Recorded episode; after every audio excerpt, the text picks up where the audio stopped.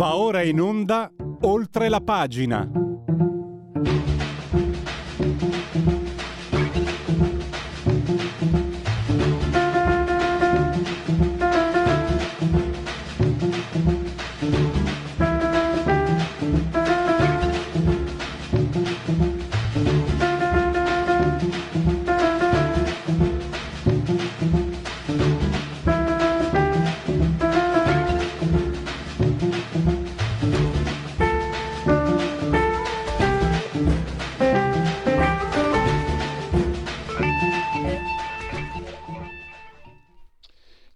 Applausi li facciamo, li facciamo pervenire a Yun Miyake. Una piccola parentesi. Mi dicono i tecnici che capita, mi fa anche piacere questo, che eh, ci sono persone, ascoltatori che eh, telefonano per domandare. Ah, leviamo la mascherina che tanto qui eh, sono da solo. Non sono da solo, sono con il grande Giulio Cesare Carnelli assiso sulla torre di comando di regia tecnica Entrambi siamo sospesi a 171 metri sopra il livello del mare con temperature che narrano di 14 gradi centigradi sopra lo zero esterni, interni invece siamo attestati a 25, umidità 1000 eh, 41%, 1010 millibar la pressione. L'abbraccio forte, forte, forte, forte alla signora Coltida, alla signora Carmela e alla signora Angela. Loro ci seguono dal televisore. Il canale è 252 del digitale terrestre, ma se avete la Smart Television potete addirittura vederci perché questa Radio Libertà, oltre la pagina, è addirittura una uh, radio televisione. Eh, però ciò non toglie che ci possiate seguire cullati dall'algido suono digitale del tu vieni qua aspetta fai il bravo eh. allora, beh, beh.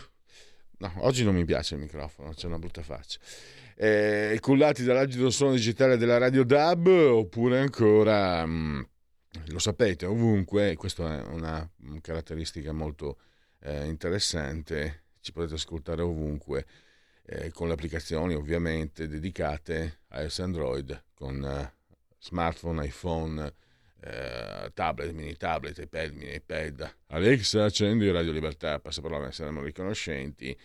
E poi Smart Television, Far TV, eccetera. Su internet aspettate ancora un po' di tempo per YouTube, intanto radioliberta.net, il sito dove potete fare quello che volete.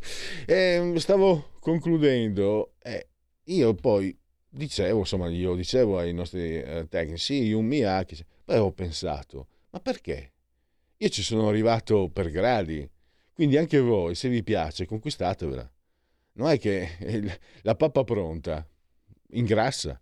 Dovete, se sentite qualcosa che vi piace, e eh, dovete risalire alla fonte, non con un semplice gettone, insert coin, non con questo senso padronale di eh, appropriarsi della bellezza della cultura, dovete guadagnarvela. Quindi dico ai tecnici, d'ora in poi se telefona qualcuno, il Pellegrini ha detto che non ve lo, non ve lo vuol far sapere, dovete arrivarci.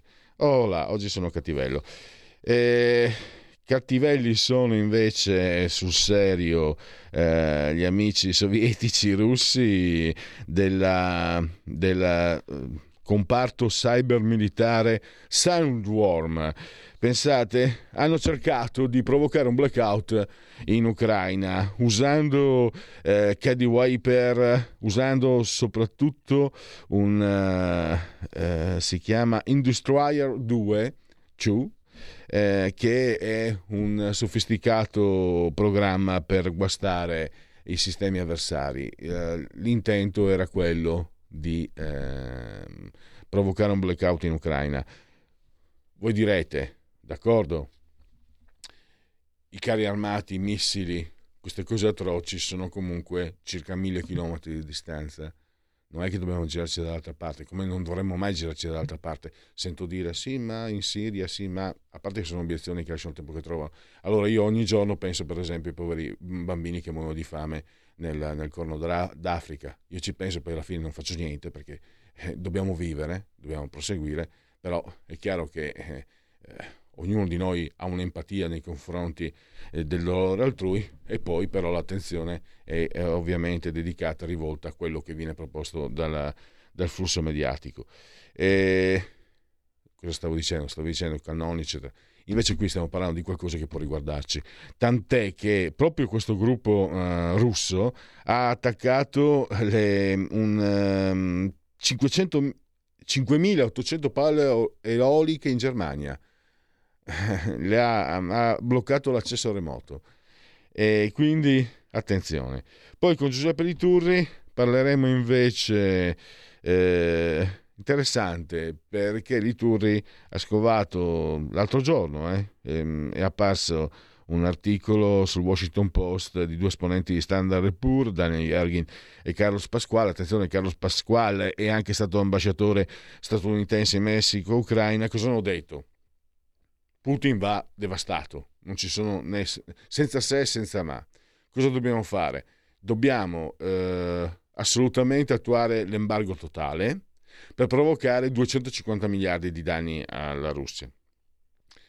Chi ci va di mezzo? L'Europa, ma loro non gli importa un fico secco, perché hanno detto oh, sul petrolio si può rimediare, eh, aumenta la produzione l'OPEC, eh, eh, ci sono le riserve statunitensi, eccetera, eccetera, eccetera. Sul gas eh, qualcosa si, si, arriva a fare, eh, tre, tre, centrali... Um, tre reattori in Germania, ne è stato rinviato la chiusura, il carbone, eccetera, eccetera, però alla fine eh, gli europei devono rassegnarsi, cioè eh, devono battere i denti per il freddo. Come si fa a convincerli? Semplice, gli si propone gli orrori della guerra.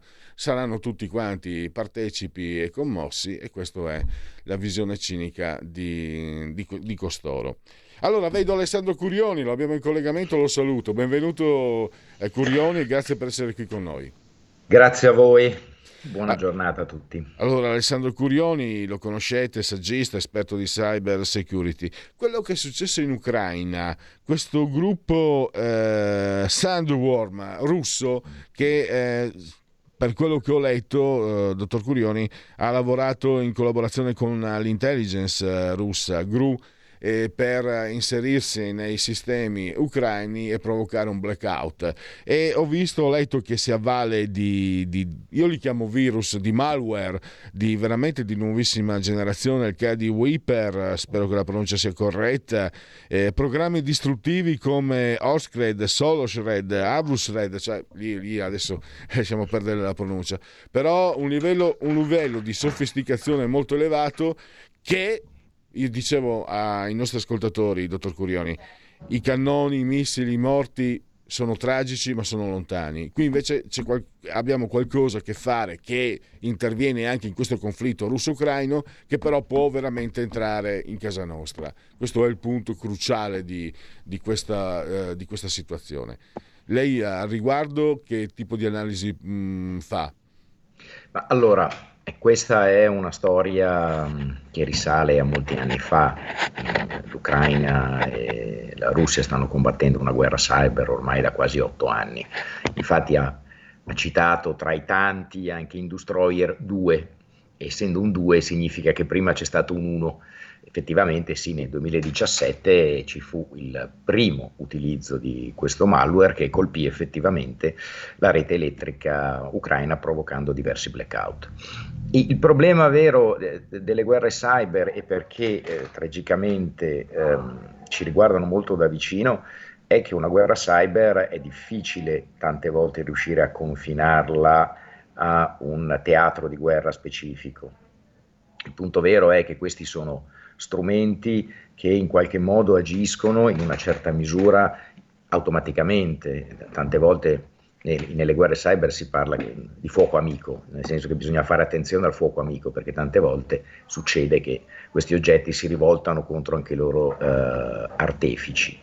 Ci riguarda da vicino perché, eh, perché il tema energetico, il tema dell'energia è il tema che per noi europei eh, sta diventando critico e ovviamente le tecnologie che gestiscono queste eh, infrastrutture sono soggette, come la maggior parte delle, eh, eh, delle tecnologie dell'informazione o, e che gestiscono i sistemi industriali, sono soggette a, a, ai rischi legati a questi oggetti. In più abbiamo, siamo di fronte a un sistema molto fragile. Perché dico fragile? Ne abbiamo avuto un esempio anche recentemente eh, venerdì prima di Pasqua, improvvisamente noi italiani abbiamo vissuto 35 minuti di paura. Perché? Perché hanno smesso di funzionare tutti i bancomat e i pagamenti digitali d'Italia. Non è stato un attacco informatico, è stato un guasto. Però è bastato un guasto a un fornitore del principale operatore che gestisce la rete dei pagamenti e noi improvvisamente ci siamo trovati separati da un muro digitale rispetto ai nostri soldi. Non potevamo, non potevamo usarli in alcun modo. Ecco, eh, già questo ha scatenato scene di panico per soli 30 minuti. Possiamo immaginare cosa potrebbe accadere se un colpo del genere ci togliesse la luce, magari non per 30 minuti, ma per 4-5 ore. Ecco, un po' lo scenario è questo, poi eh, resta eh, la Curioni, tragedia della guerra. Mi permette di interromperla perché il nostro tecnico Giulio testimonia che lui era al supermercato e si è formata una fila interminabile alla cassa, cioè per dire quanto questo proprio sia, sia eh, empirico tra noi, sia, sia, tangibile questo tipo di problemi. Immaginiamoci se dovesse succedere qualcosa di grave, saremmo, forse facciamo fatica. Ecco, eh, non facciamo magari un po' troppa fatica a immaginarci quello, non, non, non, scatta l'immaginazione su quello che potrebbe succedere, perché appunto Giulio qui mi diceva, questa fila, Giulio Cesare mi diceva questa fila interminabile. Immaginiamoci, noi siamo alla cassa, andiamo lì a pagare tranquillamente e dobbiamo, e dobbiamo attendere un'ora, tre quarti d'ora, quello che è. Già questo ci scombussola una giornata. Allora, sì, eh, eh, il fatto è che noi facciamo, diamo, diamo, noi diamo tante cose per scontate perché gli esseri umani si abituano facilmente, no? Noi siamo abituati che entriamo a casa, accendiamo la luce, nello stesso modo siamo abituati ad andare a un bancomat e magari uno non funziona, ma il secondo sicuramente sì. E quindi diamo per acquisite queste cose qua, che in realtà hanno alle spalle dei sistemi molto complessi, molto articolati una complessità che produce fragilità e quindi tante volte basta pochissimo per spegnerli completamente. Eh, noi dovremmo abituarci al fatto che eh, il nostro sistema di vita è, eh, ha delle fondamenta che sono relativamente solide eh, e quindi dobbiamo fare i conti con questa relativa solidità. Nel caso eh, della vigilia di Pasqua si è trattato del venerdì, eh, prima di Pasqua si è trattato di un incidente, ma domani potrebbe essere un attacco che produce esattamente gli stessi risultati. E purtroppo eh, um, per troppo tempo abbiamo sottovalutato il, la necessità che eh, si facesse della cultura sulla, sul mondo digitale. Noi lo usiamo, ma non lo comprendiamo minimamente. E già iniziare a capire che cosa c'è dietro ci potrebbe permettere di essere un pochettino più consapevoli e quando poi ci sentiamo dire fai attenzione a questo, fai attenzione a quest'altro, ecco, magari siamo più disponibili ad ascoltare. Cioè è un po' il problema, no? Io posso istruire una persona se questa persona è stata preventivamente educata, perché se no qualsiasi cosa io dico entra da un orecchio e esce dall'altro senza fermarsi nel mezzo.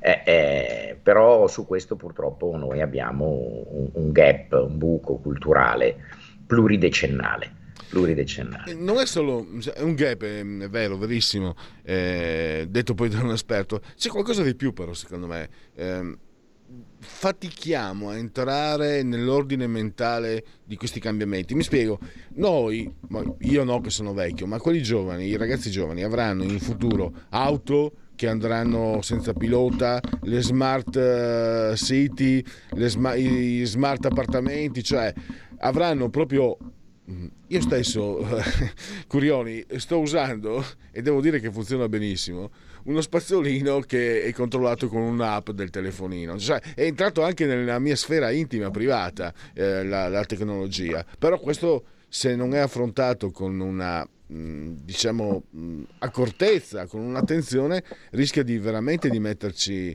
eh, nelle mani dell'ignoto. Eh, ma perché ci sono tante dipendenze tante cose dipendono da altre cose, la, tutto il mondo, tutta la tecnologia dell'informazione dipende dal sistema di distribuzione dell'elettricità, ma il sistema di distribuzione dell'elettricità sempre più dipende dalle nuove tecnologie, diventa una sorta di circolarità, per cui nel momento in cui io interrompo dall'uno all'altro, mette in crisi tutto il sistema.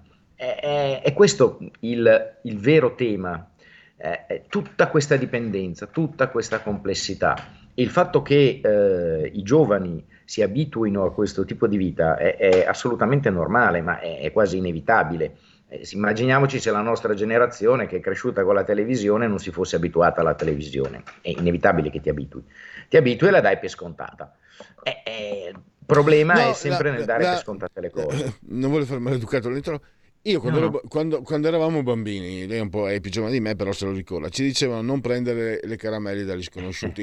e mi ricordo anche quella storia, non si sa se fondata o meno, di quel ragazzino rapito, ucciso, e poi gli avevano riempito lo stomaco di droga, e poi l'avevano fermato. Dalle mie parti circolava questa storia orripilante. Cioè c'era qualcuno che diceva non prendere le caramelle degli sconosciuti. Adesso, mh, mm, e faceva anche magari un po' paura, il babau Adesso, eh, certo. adesso mi sembra che, non, eh, che manchi un po'. Eh, anzi, eh, anzi addirittura i, giovani, i, giovani, sono molto più avanzati rispetto a coloro che giovani non sono. Sono loro che, che governano diciamo, la, la, pratica delle cose elettroniche. Sì, ma il babau sta al di là di uno schermo e lì è, tanto è lì dentro, è chiuso, no? è come se fosse chiuso in una gabbia e, e quindi inevitabilmente non ti aspetti che improvvisamente salti fuori dallo schermo e produca degli effetti eh, eh, catastrofici nella tua vita quotidiana, che mettano in dubbio anche le tue abitudini più, più banali. Eh, c'è questo eh, tema e da questo non riusciamo perché la tecnologia va veloce. Eh, noi la, tecno- la tecnologia che abbiamo oggi tra cinque anni sarà obsoleta, sarà vecchia ce ne sarà una più avanzata, lo spazzolino da denti è pun- che, che, comandato dall'app è la punta dell'iceberg, le auto a guida autonoma, le smart city, sarà, sarà un mondo completamente diverso da quello a cui noi siamo abituati e, e il fatto che qualcosa vada così veloce per noi esseri umani è un po' un problema, noi ci evolviamo un pochino più lentamente, eh, non alla velocità della tecnologia e quindi abbiamo questo buco anche evolutivo eh, eh, che ci mette in difficoltà. Ciò non toglie che, ribadisco, la tecnologia anch'io l'apprezzo, la uso, ne uso tanta. Certo, tante volte magari faccio a meno di alcune cose perché non le ritengo indispensabili dal punto di vista tecnologico e quindi ne ho, faccio un consumatore morigerato di tecnologia, mettiamola in questi termini. Poi mi sembra che valga uh, quello che è il suo, il suo, consiglio, un leitmotiv il suo, fin da lì, dalla prima volta che siamo sentiti, di, di, nel buon senso di comportarci sì. uh, sempre come se non, non avessimo a che fare con tecnologia, ma come se fossimo per strada e insomma il portafoglio magari lo mettiamo nella tasca interna della giacca, eh, le chiavi facciamo attenzione ad averle sempre a portata di mano, no? Mi sembra che alla fine sì. un po' di buonsenso. Sì, sempre quello, insomma, accendere lo smartphone e non spegnere il cervello, per dirla con una delle cose che dico sempre. Ma, eh, Curioni, eh, secondo lei però che rischi stiamo uh, correndo? Eh, dando un'occhiata, un occhio proprio, uno sguardo a quello che sta succedendo in Ucraina, no? perché questo mh, mm, questi, questi eh, gruppo cyber militare, ho letto, no? russo Sandworm, ho letto che eh, si erano anche introdotti addirittura mh, mm, con un uh, Cyclo Blink nei dispositivi di WhatGuard, Guard, che è un'azienda che si occupa di sicurezza, sì. di Asus. L'FBI è riuscito a sventarli. Mm, cioè, possiamo pensare, non so, senza allarmismi, ci può essere un'escalation o comunque le contromisure comunque ci sono, perché appunto negli Stati Uniti l'FBI ha stoppato il problema. Sì, vanno, vanno allora le due guerre vanno di pari passo, tanto più diventa mm, mm cruenta la guerra sul campo di battaglia, di, dove cannoni, missili e carri armati fanno la differenza tanto più diventa violenta la guerra cosiddetta cyber. Non fa rumore la guerra cyber, quindi noi spesso ci accorgiamo di quello che accade molto dopo che è accaduto. Anche recentemente, un paio di giorni fa, sono stati scoperti nuovi malware utilizzati dai russi che non si erano mai visti prima. Eh, purtroppo eh, eh, lo scoppio è ritardato, cioè qui non è un missile che arriva, fa, fa rumore, fa il buco e noi ce ne, accor- ce ne, accorgiamo istantaneamente. Qui magari prima di vedere l'esplosione passano settimane o prima di capire che l'esplosione non c'è stata perché qualcuno è stato bravo a, a difendersi consideriamo che ci sono degli attori molto particolari nella guerra cyber, eh? Microsoft per esempio, eh, ESET, società eh, private che giocano un ruolo fondamentale tant'è che nel eh, evitare che eh, Industroyer producesse le sue nefaste conseguenze hanno dato un contributo fondamentale al eh, cosiddetto Computer Emergency Response Team ucraino, sia Microsoft che ESET, che sono aziende private, cioè, che sono direttamente schierate nel conflitto. Mm. E questo è un dato. Noi siamo arrivati al termine di questo collegamento. Ringrazio ancora Alessandro Curioni, esperto di cyber security Grazie e a risentirci presto. Grazie a voi e buona giornata. Eh, mi dicono bene, eh, allora, visto che c'è ancora un minuto, Giulio, eh, qualche aggiornamento. Ah, ce la facciamo a fare a seguire la Lega? Ce la facciamo? Perché ce la facciamo?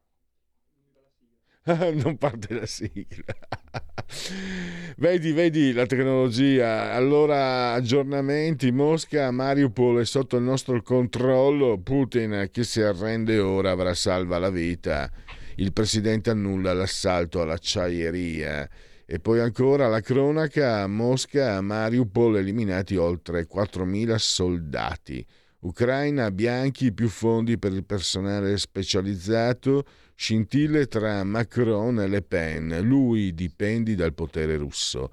La regina compie oggi 96 anni, festeggia Sandringham. E ci pensate al mondo che lasciamo alla regina Elisabetta? Ma che razza di mondo stiamo lasciando alla regina Elisabetta?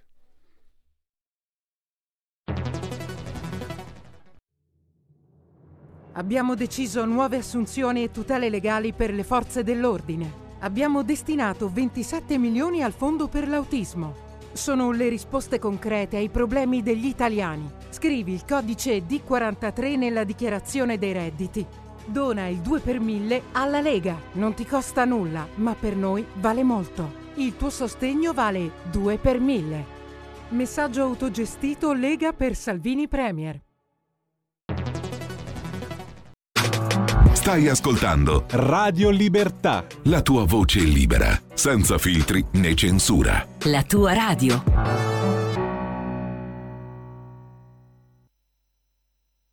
One baby, two, another says I'm lucky to meet you. I don't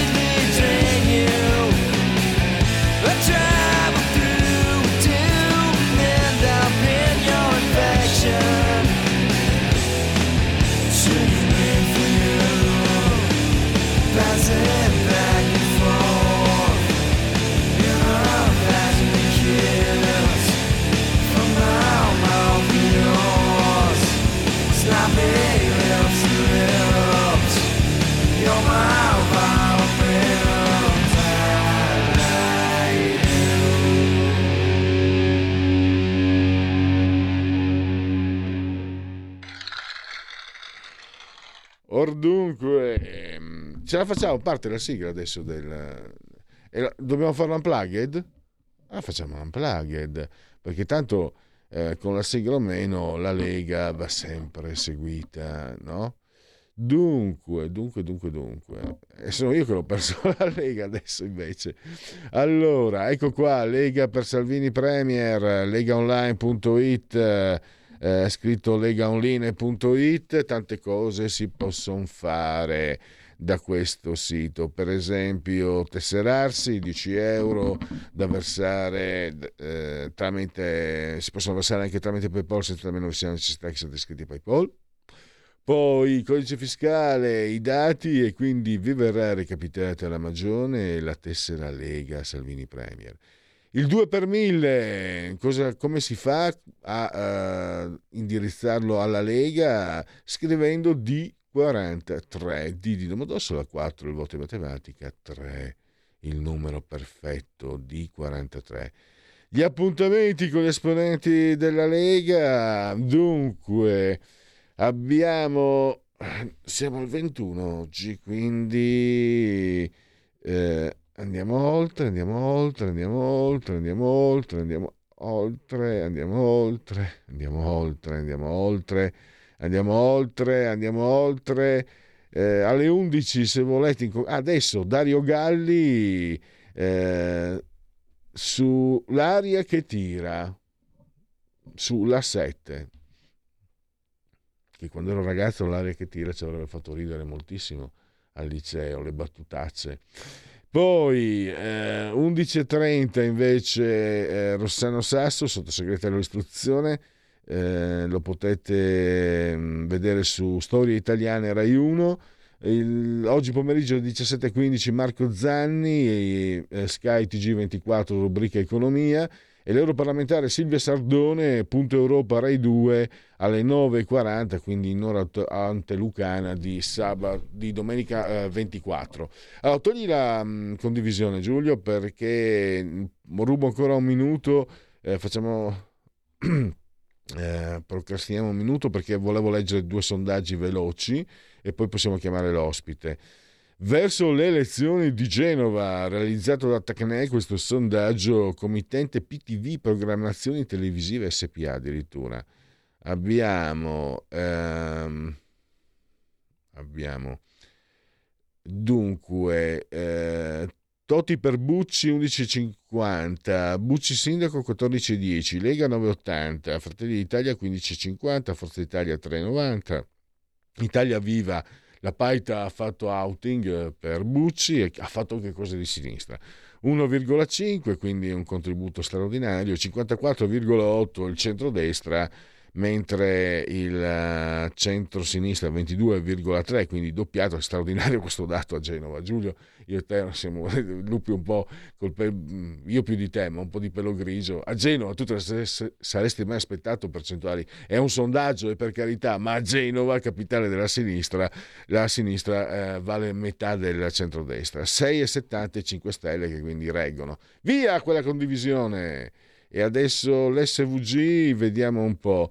Fratelli d'Italia 21,8, PD 20,8, Lega 15,6, 5 Stelle 12,9, Forza Italia 7,8, Calenda 5. Via questa condivisione e fammi vedere, sai che io sono... Mi ci sono affezionato sai, alla fine a Matteo Renzi, perché comunque è diventato un personaggio di riferimento, eh, anche perché era molto più antipatico quando era Presidente del Consiglio, adesso è un personaggio che anche con una sua certa brillantezza, se devo ammettere, almeno io la vedo così. Italia Viva 2,5, evidentemente siamo in pochi, a parte che non lo voterei mai comunque, ma chiudiamo e adesso andiamo con il prossimo ospite e andiamo a parlare... Eh, di, di quello che è un po' il panorama economico, il quadro economico, anche eh, in controluce rispetto a quello che sta succedendo in Ucraina. E ci sono due, ci sono delle considerazioni. Tra l'altro, eh, parleremo con Lituri anche, anche del petrolio algerino, perché ringrazio comunque tra altre cose anche Lituri perché è sempre meglio sapere qualcosa in più che qualcosa in meno. Ne abbiamo parlato, no? quello del petrolio algerino, del gas algerino, tutti contenti eccetera. Alla fine è stato un omaggio di un errore madornale della diplomazia eh, spagnola. Ma ce ne, parla, ce ne parlerà eh, Giuseppe Liturri della Verità, lo abbiamo in linea, lo saluto e gli do il benvenuto. Benvenuto dottor Liturri.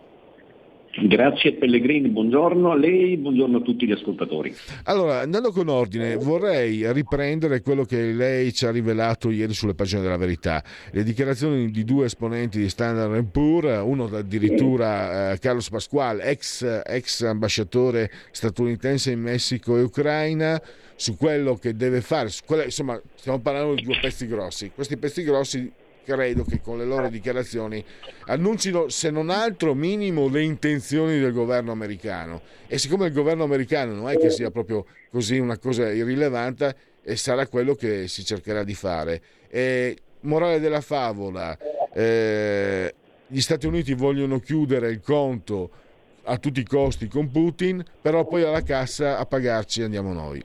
Mi sembra di aver capito che sia così un po' Eh, lei ha già, ha già fatto la sintesi di tutto, la sintesi è esattamente quella che eh, ha riportato. Guardi, sono diverse settimane che tutta la stampa americana più importante, dal Wall Street Journal, Washington Post, New York Times, ci fanno un racconto realistico del livello dello scontro. Il livello dello scontro è quello del regolamento di conti finale con il regime di Putin, quindi c'è un fatto personale, e con la potenza nucleare russa. Quindi eh, l'aspetto che tutti quanti noi dobbiamo eh, valutare con grande attenzione è capire di cosa stiamo parlando. Stiamo parlando di un livello di scontro altissimo. E questo non è un mistero, ripeto, da diverse settimane. E come intendono gli americani regolare i conti in modo definitivo? E lo vogliono fare utilizzando purtroppo prima l'Ucraina, e purtroppo è stata già utilizzata con un sacrificio di vite e, e- e di mezzi che è tutto sotto gli occhi di tutti. Ma soprattutto ora quello che eh, ci deve ancora più preoccupare lo vogliono fare utilizzando l'Europa, l'Unione Europea come carne da cannone. E purtroppo all'interno dell'Unione Europea quelli più esposti siamo noi e la Germania, la grande manifattura europea siamo noi. E quindi loro parlano con grandissima leggerezza per noi, pardon, per loro ma non per noi, della, eh, dell'embargo a gas e petrolio e lo ritengono un tema totalmente affrontabile e gestibile. Peccato che poi parlino tra le conseguenze di razionamento, cioè la parola che ancora in Italia fa fatica a farsi largo, soprattutto nella comunicazione ufficiale, perché ci sono diversi esperti che già ne parlano da tempo, ma nella comunicazione del governo nessuno osa pronunciare questa parola che viene tenuta lontana come la peste, razionamento. Bene, gli americani ci dicono cosa volete che sia? Affronterete un po' di razionamento di gas, nessun problema per noi. E gli americani poi ci tendono la mano, ci dicono guardate che sia per il petrolio che per il gas siamo noi pronti a venirvi incontro.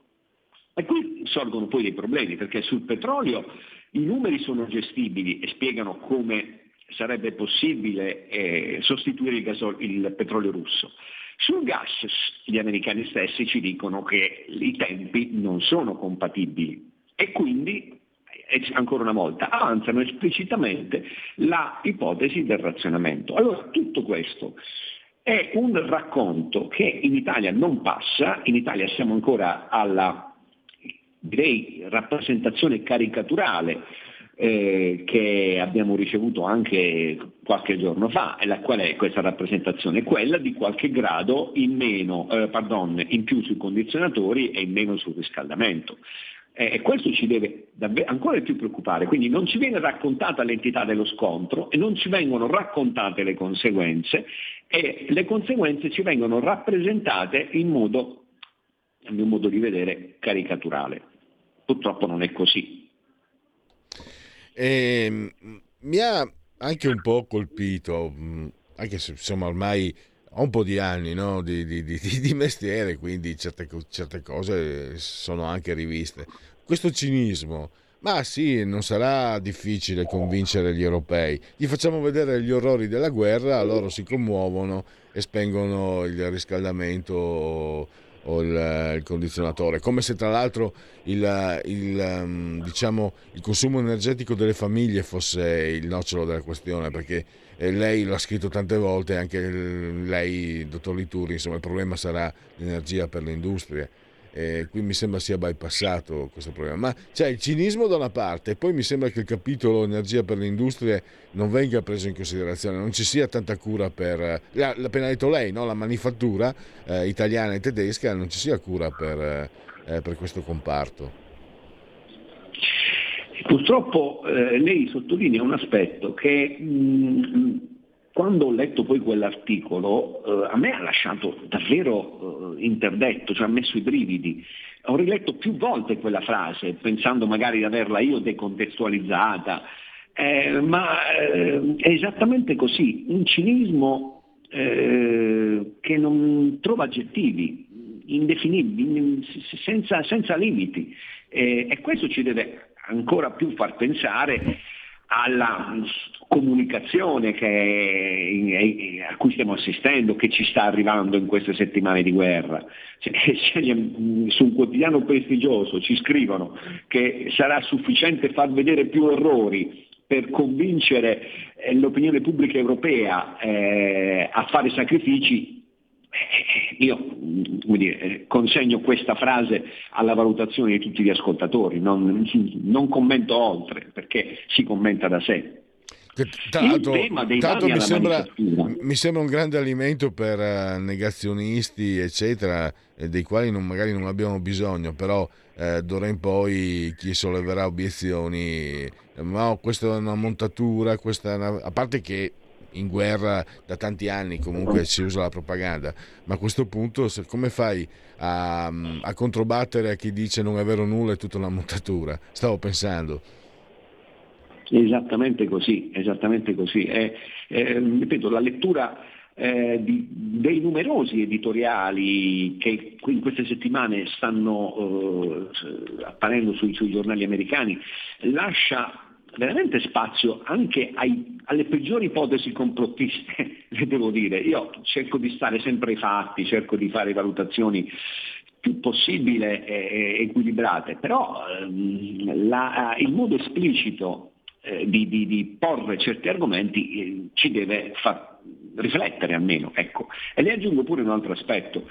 Mm, C'è stato un altro articolo che poi ho commentato, scritto da altri alti esponenti dell'amministrazione eh, statunitense, che sono orientati in modo ancora più esplicito, cioè ci dicono guardate che questa contesa non può terminare con la pace, deve eh, terminare con la vittoria dell'Ucraina. Per carità, da quel punto di vista, posizioni legittime, quello che eh, io vorrei portare nel dibattito è eh, eh, la ehm, conoscenza del livello di scontro, cioè il livello di scontro è questo, è il livello di tirannia contro libertà, diritti inalienabili contro tirannide. E questo, eh, così la stanno raccontando.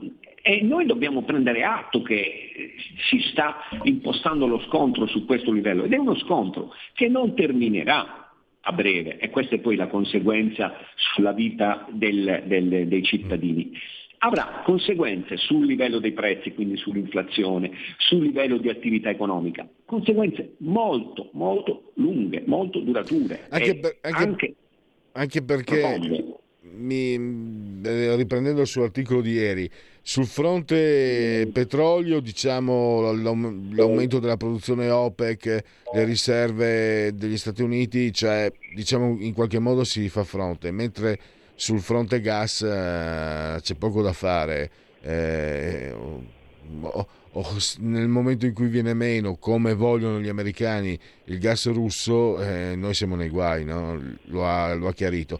E a riguardo, eh, queste trattative, questa- queste operazioni, che non solo sono legittime, sono anche eh, auspicabili, come quella dell'altra settimana, il governo che stipula questi accordi con l'ENI, con eh, l'Algeria. Ecco, grazie a un suo articolo che invece è apparso su Star Mag, abbiamo scoperto che insomma c'è quella frase che lei ha, ha preso dal quotidiano ABC, spero che la pronuncia sia corretta, spagnolo. Draghi ha vinto la lotteria senza nemmeno comprare il biglietto. Esatto, esatto. Eh, allora, su questo argomento c'è da eh, chiarire un aspetto fondamentale, e cioè il gas, mi, mi- mi perdoni la banalizzazione, non si compra al mercato come si comprano i pomodori a pronti, il gas ha eh, dei tempi di pianificazione, dei tempi di realizzazione delle infrastrutture, eh, diciamo medio-lunghi. Bene, ciò premesso, non è possibile fare il giro per trovare gas come, si- si- si- eh, come come andare al mercato, allo stesso modo della, della spesa settimanale. Quello che è accaduto tra Italia e Algeria è eh, un, diciamo, un, un episodio particolare attribuibile a delle tensioni diplomatiche fortissime tra Marocco, Algeria e Spagna. E quindi l'Algeria con uno schiocco di dita davvero per tra virgolette, vendicarsi delle tensioni eh, che a questo punto si sono attenuate tra Marocco e Spagna per una vecchia questione relativa al Sahara occidentale, quindi diciamo che Marocco e Spagna hanno trovato una soluzione per il Sahara occidentale che non va bene all'Algeria, ma l'Algeria ha chiuso i rubinetti in una notte, ha ritirato l'ambasciatore da Madrid eh, in, in tempo reale. Noi ci siamo infilati in questa eh, questione diplomatica, non a caso si è mosso Draghi personalmente per andare ad Algeri, ma anche qua io veramente in modo eh, eh, molto, molto sommessamente ecco, pongo una domanda. E se domani l'Algeria invadesse il Marocco? Perché eh, proprio a causa di queste tensioni, perché quella soluzione trovata tra Marocco e Spagna è davvero invisa all'Algeria. Cioè noi ci stiamo nuovamente consegnando mani e piedi a un governo che tra qualche mese, anno, chissà quando, forse mai, potrebbe eh, inscenare una situazione molto simile a quella che stiamo vedendo in queste settimane. Cioè, ancora una volta, stiamo andando a togliere un fornitore privilegiato e metterne un altro sulla cui buona condotta qualche dubbio è legittimo sollevare. In ogni caso, però, eh, il tema che dobbiamo avere tutti ben chiaro è che c'è una sfasatura cronologica tra la chiusura immediata dei rubinetti verso la Russia, pardon, dalla Russia e la eh, eh, disponibilità di fonti alternative. Non c'è una contemporaneità. Cioè io ancora oggi leggevo dei titoli, eh, dall'inizio del 2023 saremo autonomi. Domanda, ma da aprile 22 a dicembre 22 che succede? Chiudiamo il paese? E questo è il tema la, che, che molti, a cui molti non rispondono. E, e, qui sto mh, facendo un'apertura di credito a chi in questo momento assicura che nel 23 potremmo aver sostituito tutto il gas russo. Non è affatto così, ci sono molti commentatori che sostengono non sia affatto così. Cioè nel durante la domanda è che facciamo? Affamiamo il paese perché dobbiamo affamare la Russia? Ammesso e non concesso che sia possibile farlo, io anche su questo sollevo dei dubbi, cioè la strategia in questo momento è affamare la Russia e distruggerla militarmente in Ucraina. Questa è la strategia che ci viene raccontata dai media eh, statunitensi perché è la loro strategia. Ecco, un passo indietro, no? lei eh, stava parlando appunto fonte energetico. Sembrerebbe che si sia aperto un fronte costruttivo sull'energia nucleare, eccetera, eccetera. Le chiedo però, non è che alla fine si viaggerà un po' a vista e poi alla fine torneremo come prima, perché per esempio lei aveva scritto che eh, come, come, diciamo approvvigionamento energetico si fa riferimento anche la, alla riapertura delle centrali a carbone, però per esempio in Italia il PD Boccia, l'ex ministro Boccia ha detto oh, non se ne parla neanche di riaprire le centrali a carbone, figuriamoci eh, Lituri, dico io, figuriamoci aprire, aprire eh, centrali nucleari, eccetera, eccetera. Eh, lei, che io sono molto pessimista, penso che, non, non, che, questa crisi non insegnerà nulla su quel fronte lì, anche perché magari chi adesso eh, ho l'impressione che chi adesso parla dell'energia nucleare lo faccia anche con un certo revanchismo. Cretini che avete voluto chiudere tutto il nucleare e quindi lo fa anche con un certo astio rancore, secondo me. Quando invece bisognerebbe sedersi no, al tavolo e dire signori che non volevate il nucleare, guardate, il nucleare ormai non so di settima generazione mi sembra, è sicuro, in Francia non, si, non è successo niente, parliamone, decidiamo, eccetera eh, il carbone riapriamolo nei termini ragionevoli, eccetera. Invece c'è sempre questa contrapposizione e, e ho paura che non porterà nulla di buono. Questa è la mia impressione, volevo sentire il suo parere. Allora, io su questo le dico che eh, la transizione verso fonti rinnovabili, anche qui, è una questione in cui il tempo è elemento decisivo non si può pensare, e purtroppo l'abbiamo pensato, ne stiamo già subendo le conseguenze in termini di tensioni sui prezzi, prima ancora che cominciasse la guerra in Ucraina, questo sottolineiamolo sempre, non si può pensare di correre verso le rinnovabili e abbassare le energie fossili in pochi anni.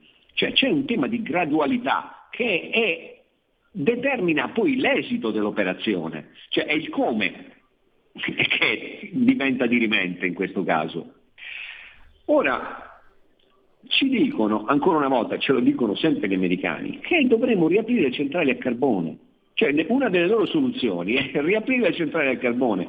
Quindi qui qualcuno deve fare pace con se stesso e decidere se dobbiamo affamare il paese, mi perdoni l'enfasi, però eh, vorrei essere un po' più eh, concreto e incisivo su queste cose, perché il problema è drammatico, oppure dobbiamo inseguire questo calendario che è stato disegnato dall'Unione Europea, che non ha più senso, è stato totalmente stravolto dagli eventi.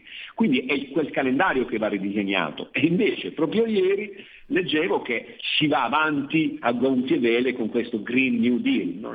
Il, l'emblema della nuova della Commissione europea della, della von der Leyen va avanti senza alcun ripensamento.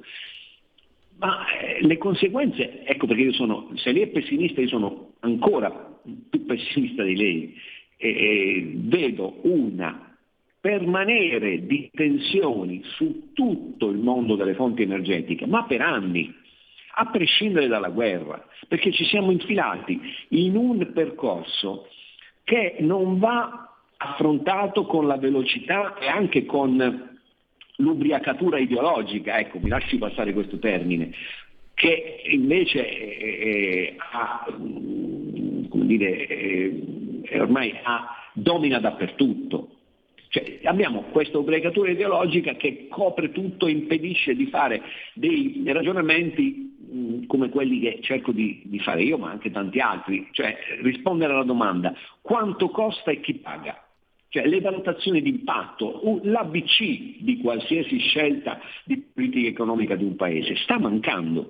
C'è l'ideologia, andiamo, corriamo verso il verde. C'è l'ideologia, dobbiamo affamare e distruggere la Russia prendo atto di queste scelte politiche, io non entro nel merito, Però poi ragioniamo sulle conseguenze, non è che ci raccontiamo la storiella dei condizionatori, Certo. perché altrimenti siamo trattati come dei bambini che, che non, non sanno né leggere né scrivere, questo è davvero un'offesa per tutti i cittadini italiani. Ecco, dottor Lituri, noi siamo arrivati purtroppo al termine. Io tra l'altro ricordo agli ascoltatori che a completamento di questa interessante conversazione potete leggere, se ancora non l'avete fatto, l'articolo di Giuseppe Lituri sulla pagina della verità di oggi, sesta dose di sanzioni, UE pronta al suicidio, direi che è a completamento. Grazie ancora allora Giuseppe Lituri e a risentirci presto. Grazie Pellegrini e buona giornata. Siamo addirittura d'arrivo, dopo di noi Lega Liguria, velocemente, secondo giorno di Fiorile, mese del calendario repubblicano, genetiliaci, commemorazioni e ricorrenze, San Gennaro, San Gennaro, straordinario, i Natali di Roma, 753 a.C., 272 nacque San Gennaro, dalle parti di Benevento sembra, tra Napoli e Benevento. Marcantonio Bragadin, scuoiato di turchi a Famagosta, veneziano, Ludovico Carracci, la stirpe felsinea, Max Weber, se è troppo bello per essere vero, probabilmente un imbroglio. Anthony Oxaca, Anthony Quinn, 4 nomination, 2 Oscar, eh, Licio Gelli, Propaganda 2 da Pistoia, Nelo Risi, Fratello d'arte, La vita si ripete per resistere e la neve d'infanzia che fa belli gli oggetti. Luigi Pellegrini, e lo ricordo. Tra l'altro è nato in Francia dai genitori di Rauscedo, quindi sicuramente eh, abbiamo- è stato un, archi- un importante architetto. Elisabetta York, ma che mondo lasciamo a Elisabetta II? Eh?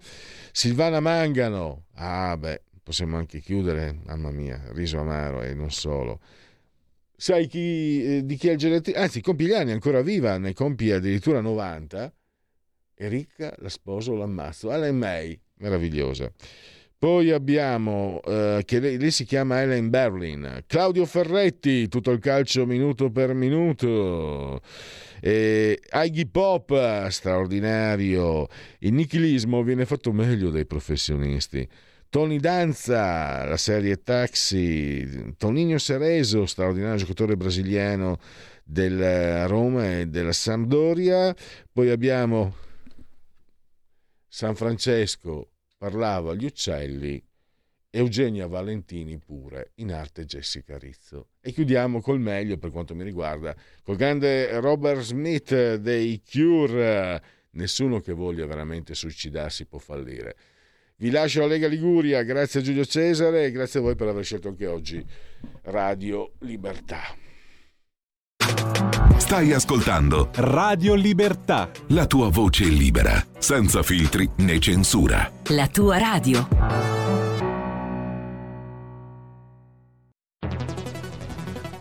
Scopri Radio Player.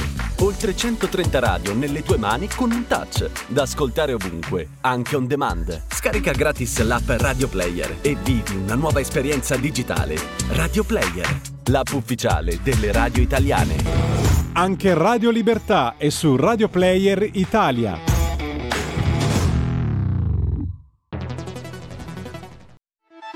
Stai ascoltando Radio Libertà, la tua voce libera, senza filtri né censure, la tua radio.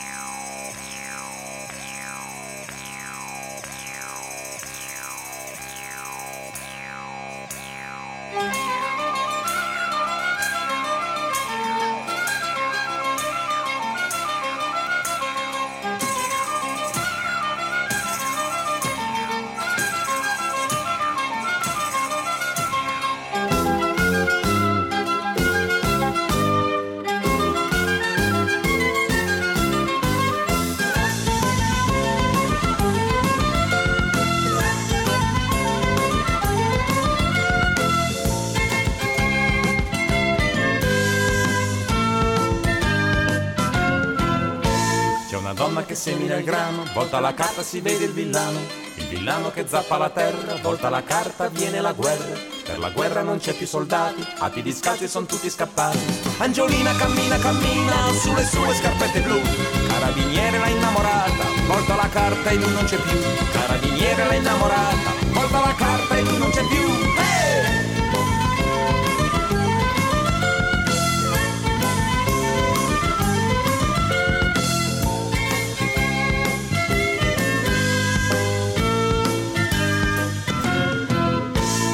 bambino che sale un cancello, ruba ciliegie e piume d'uccello, tira sassate e non ha dolori.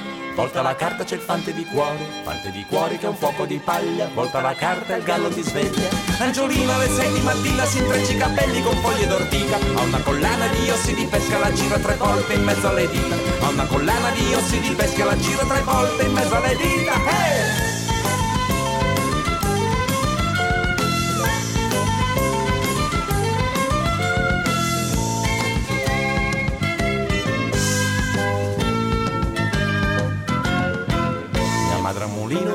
E infedele, gli inzucchera il naso di torta di mele. Mia madre e il mulino son nati ridendo, volta la carta c'è un pilota biondo. Pilota biondo, camice di seta, cappello di volpe, sorriso d'atleta.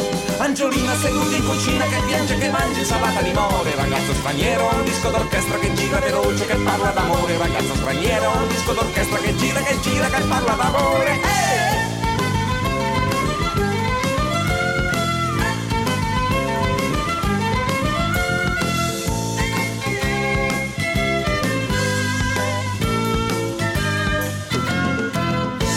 Madama Dorè ha perso sei figli e tra i bar del porto e le sue meraviglie. Madama Doressa puzza di gatto, volta la carta e paga il riscatto. Paga il riscatto con le borse degli occhi piene di foto di sogni interrotti.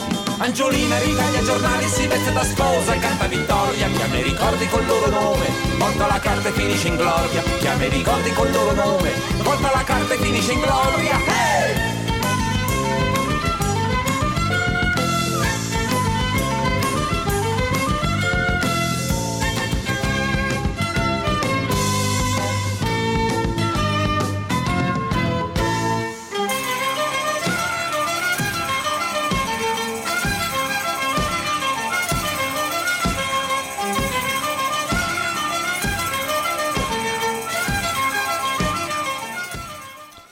E Abbiamo ascoltato Fabrizio De André per introdurre la Lega Liguria. La linea va subito a Fabrizio Graffione. Buongiorno a tutti da Genova e dalla Liguria. Oggi anche qui siamo un po' sul tempo nuvoloso, però siamo intorno ai 17-18 gradi, si sta discretamente bene. Dai, è piovuto la scorsa notte, stamattina e andiamo avanti. Speriamo che nel prossimo weekend naturalmente ci sia un bel sole e passiamo a proposito di sole, andiamo in Riviera, precisamente a Chiavari, con il nostro vice capogruppo regionale Sandro Garibaldi. Ciao Sandro, ci sei? No. Allora, sento che la linea è occupata, mi sembra.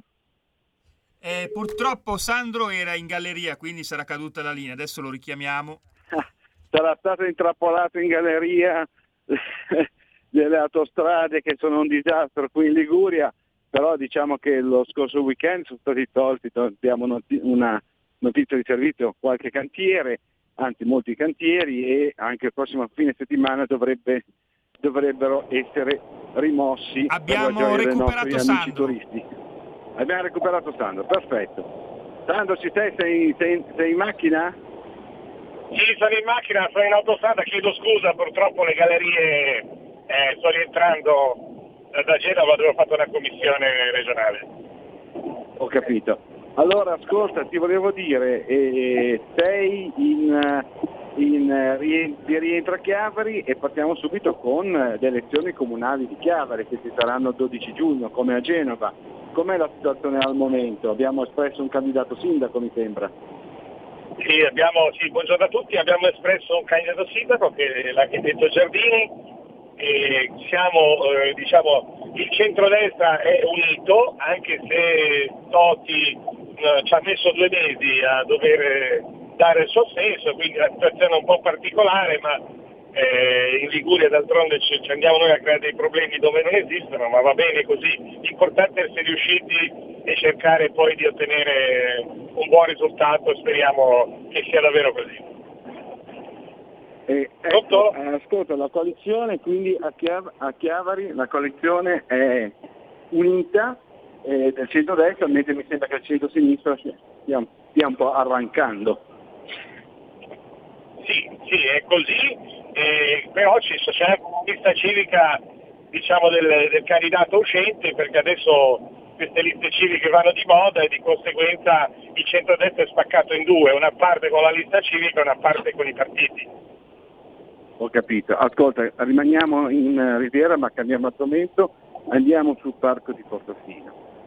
Allora, c'è stata un'importante ordinanza del Consiglio di Stato nei giorni scorsi, ce ne vuoi parlare un attimo?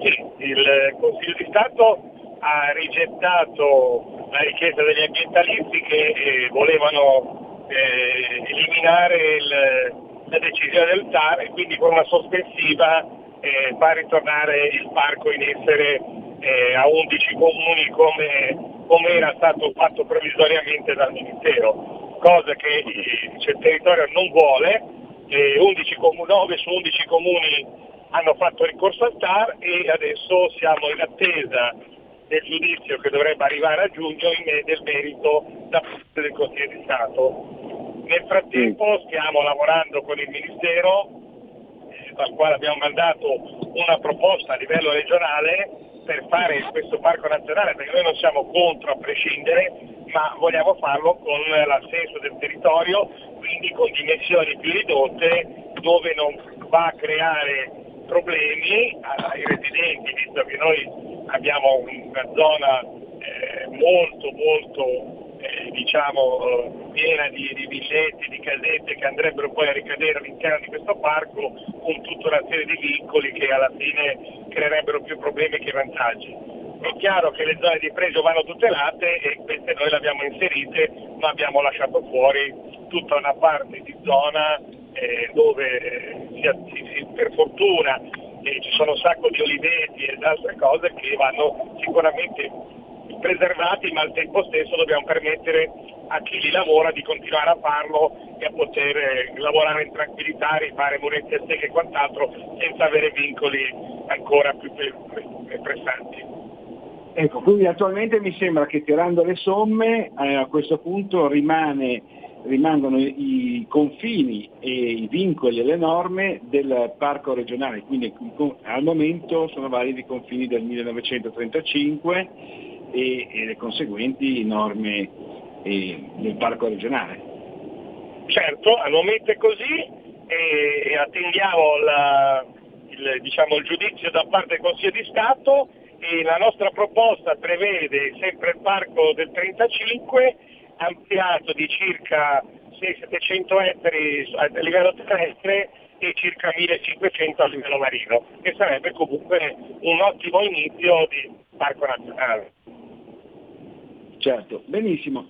Allora ti ringraziamo, ti auguriamo un buon rientro a casa. Situazione autostrade com'è stato lo scorso weekend, Sandro, tu che sei sul territorio lì in Riviera?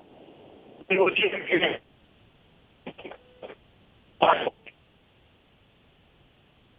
Niente, si vede che è rientrato subito in galleria, allora lo lasciamo, lo salutiamo e lo ringraziamo. Grazie ancora al nostro vice capogruppo regionale Sandro Garibaldi e chiedo alla regia di passare subito al pros- eh, prossimo ospite della mattinata, che in realtà doveva essere il primo, ma aveva la linea occupata, il nostro presidente del Consiglio Comunale di Genova, Federico Bertorello. Sentiamo se Fede è in linea. Ciao Fede, ci sei? Eh, purtroppo Federico continua a squillare il libro, quindi probabilmente starà precedendo qualche seduta.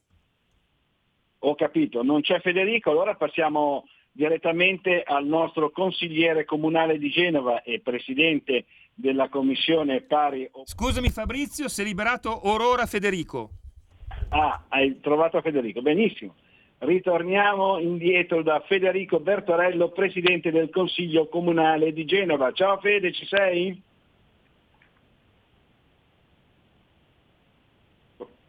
Federico, ci sei? Evidentemente Fabrizio non siamo fortunati quest'oggi con i collegamenti, proviamo con Francesca, ora la chiamo. Dai, dai, allora ci sono un po' dei problemi tecnici con i collegamenti, sempre in diretta qui su Radio Libertà Liguria eh, con i collegamenti telefonici, quindi adesso, come dicevo prima, passiamo al nostro consigliere comunale di Genova e presidente della commissione pari opportunità, Francesca Corso. Speriamo che almeno lei sia in linea stamattina. Fra ci sei?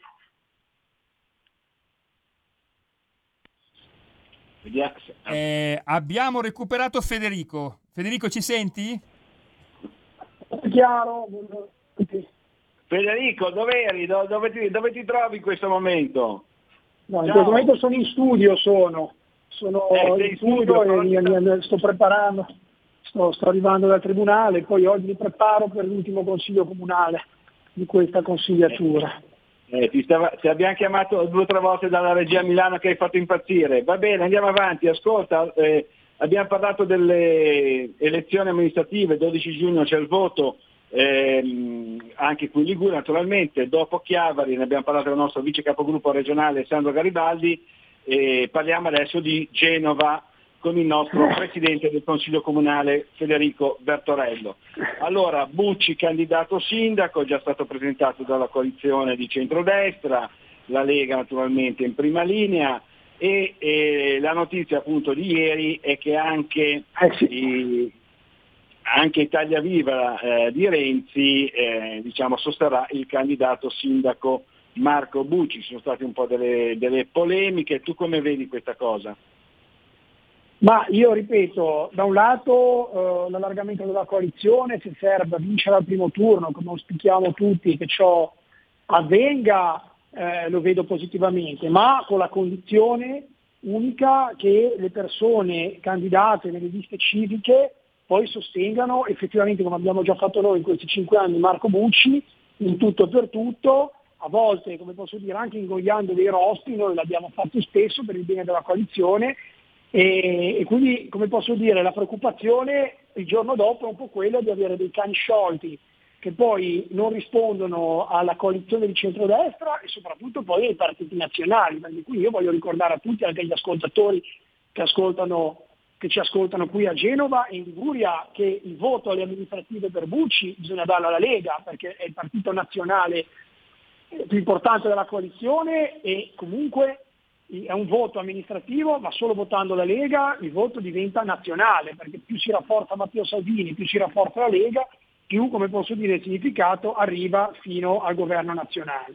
Quindi l'auspicio è un po' che, queste, che, che questo allargamento dire, sia fatto sempre in termini di rispetto dei partiti di centrodestra e, delle idee che già abbiamo portato avanti in questa consigliatura che oggi ufficialmente finisce.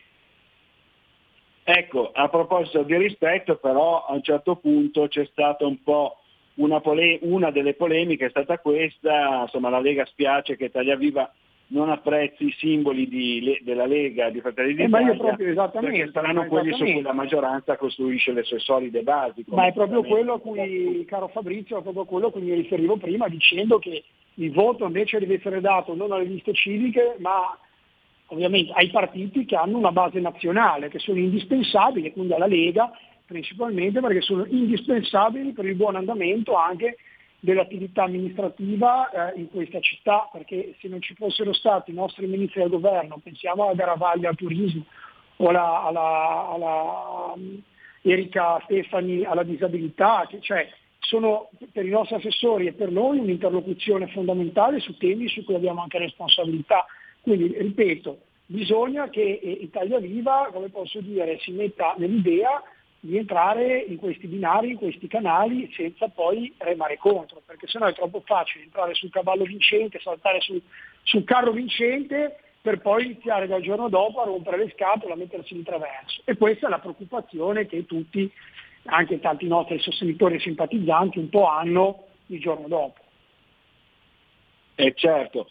Allora, eh, tu hai citato il nostro ministro delle disabilità, eh, Erika Stefani, e beh, c'è stato un episodio, un grave episodio eh, a Genova Principe, un convoglio prov- proveniente dal Benga, peraltro oggetto già di vandalismo durante il tragitto, e si è fermato a Genova Principe eh, un gruppo di 27 persone con disabilità eh, diciamo, è stato cacciato dal treno, non è, fatto- non è stato fatto salire perché c'erano dei turisti a bordo che non volevano lasciare il posto. Ecco, la Lega ha chiesto più forze dell'ordine anche in vista della stagione turistica per il controllo anche dei treni, non soltanto delle spiagge, ricordo la spiaggia sicure di Matteo Salvini che aveva, Matteo Salvini, che aveva avuto un grande successo, qua in Liguria l'avevamo potuto toccare con mano questo successo e adesso eh, sostanzialmente abbiamo chiesto più eh, forze dell'ordine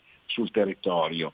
Ecco, volevo un tuo commento su questo veramente grave, ignobile episodio, questo gesto da condannare.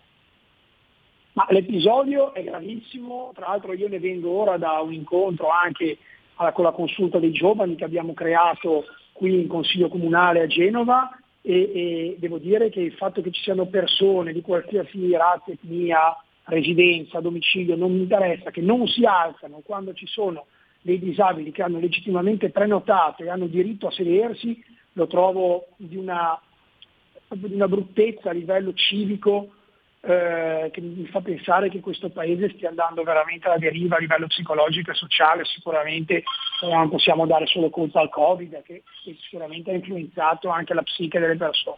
Al netto di questo devo dire che se i treni comunque Trenitalia iniziasse un po' a aumentarli eh, sulle nostre riviere, soprattutto ora che ci, sta, ci stiamo appropinquando all'inizio della stagione estiva, questo, non, non- questo aiuterebbe perché comunque al netto di questo episodio gravissimo che va condannato, ogni weekend ci sono persone che scrivono agli amministratori qui chiedendo di fare tutto il possibile affinché si aumenti la- la- i treni perché con i turisti, anche i residenti, non riescono più a spostarsi. Le autostrade, i problemi delle autostrade di Ligure sono noti a tutti, quindi c'è bisogno di una sinergia, però in conclusione fatemi dire che per raggiungere questi obiettivi c'è bisogno di avere delle interlocuzioni con i ministri de- de- della Lega giù a, Ge- giù a Roma, perché eh, col ministro Giovannini credo che di nostre istanze ne abbia intasata la scrivania, come, come la firma sulla gronda, cioè sia sempre lì, la gente deve mettersi in testa di votare Lega anche alle amministrative per dare quella forza per poi vincere alle politiche ed essere il primo partito di una maggioranza di una coalizione di centrodestra.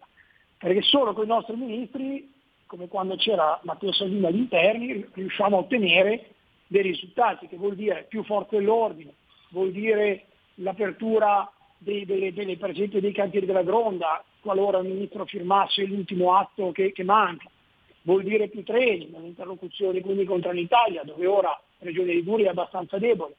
Quindi c'è assolutamente tutto questo, ha un comune denominatore, che è votare la Lega per portarla di nuovo al governo, passando ora dalle città che vanno al voto, quindi Genova, Spezia, Chiavari, per ricordare le principali qui sulla, sulla- sulla nostra regione.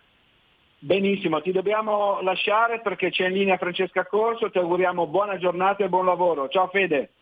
Grazie a tutti, grazie a tutti voi, viva la Lega, viva Matteo Salvini. A presto. Grazie ancora al nostro Presidente del Consiglio Comunale di Genova, Federico Bertorello. Passiamo subito, come dicevo prima, al nostro consigliere comunale di Genova e Presidente della Commissione Pari Opportunità, Francesca Corso. Ciao Fra, ci sei? Ciao Fabri, buongiorno, buongiorno a tutti gli ascoltatori. Allora, passiamo un attimo da, un alt- dalla- da questo, diciamo, questa vergogna del gruppo di disabili che sono stati cacciati dal treno a Genova Principe, ne abbiamo parlato con Federico Bertorello, passiamo a un'altra cosa che è veramente ignobile. E manifesti elettorali a Genova, e, diciamo, è stato colpito il candidato sindaco del centrodestra Marco Bucci, eh, poi è stata la volta eh, di insulti sessisti contro scritti su un manifesto del nostro assessore comunale al commercio Paola Bordilli e proprio l'altro ieri ci sono stati anche diciamo, degli insulti antisemiti eh, scritti su un manifesto del candidato di centrosinistra ehm, Ariel dell'astrologo che naturalmente la Lega ha condannato. Eh, insomma, com'è questa campagna elettorale Francesca? Beh, diciamo che il clima di partenza non è dei migliori, questo sicuramente, nel senso che quello che sta accadendo veramente denota come si stia toccando il fondo in quello che dovrebbe essere invece un dialogo costruttivo fra le varie eh, compagini che possono comporre la politica eh, locale. È chiaro che questi sono segnali molto brutti che arrivano da persone ignoranti, che magari nemmeno si interessano della politica realmente, magari non conoscono nemmeno le persone che attaccano, ma poco semplicemente fanno. ignoranti direi, fra, a dir poco ignoranti. Ignoranti forse è un complimento, ignorante è quello che ignora, questa è gente che probabilmente sa quello che fa ma lo fa in maniera stupida, provocatoria, senza sapere, ripeto, nemmeno chi sta attaccando probabilmente, ma eh, soltanto così per il gusto di mostrare che, che esiste.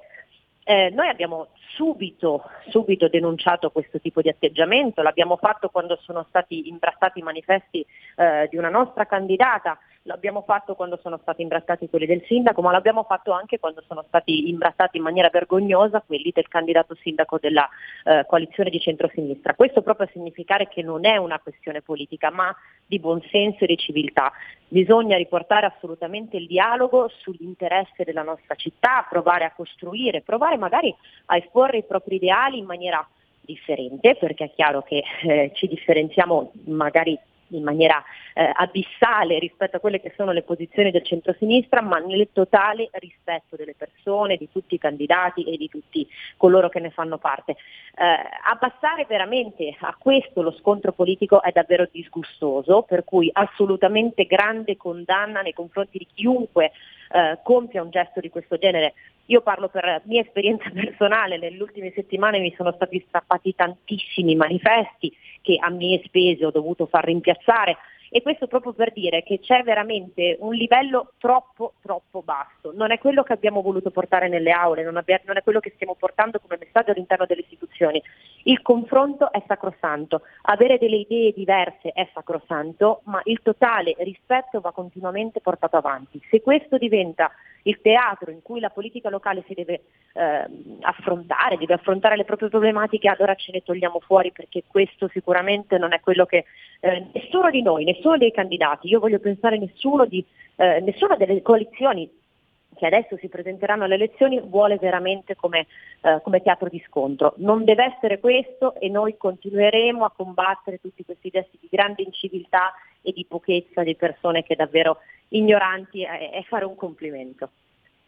Allora chiudiamo, abbiamo un minutino velocissimo, in questi cinque anni Genova è cambiata, stati- c'è stata la- naturalmente la realizzazione del nuovo ponte di Genova eh, sul Polcevera dopo il, crollo, il tragico crollo del eh, ponte Morandi e beh, però anche la città mi sembra che sia cambiata. Ci vogliono altri cinque anni di questa amministrazione per eh, finire le cose.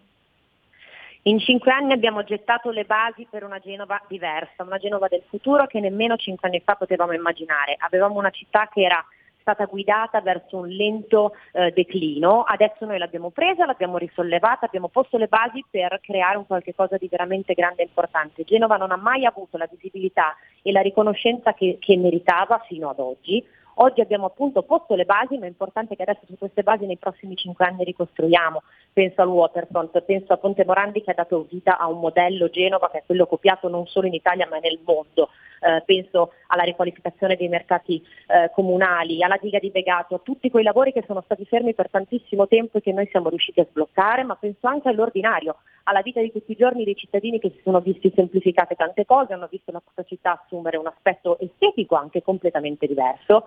Ora però le basi le abbiamo messe, arriveranno tantissimi finanziamenti dai ministeri, arriveranno dei fondi col PNRR che le persone però devono sapere di essere in buone mani.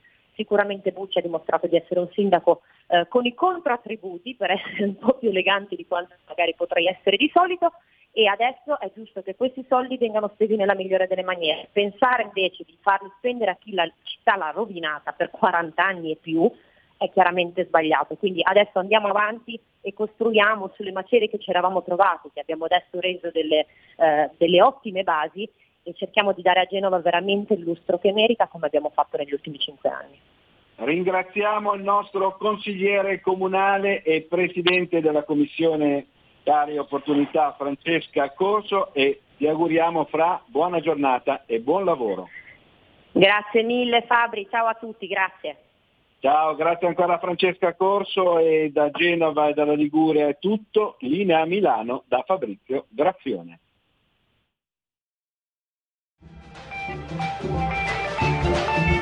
Avete ascoltato oltre la pagina.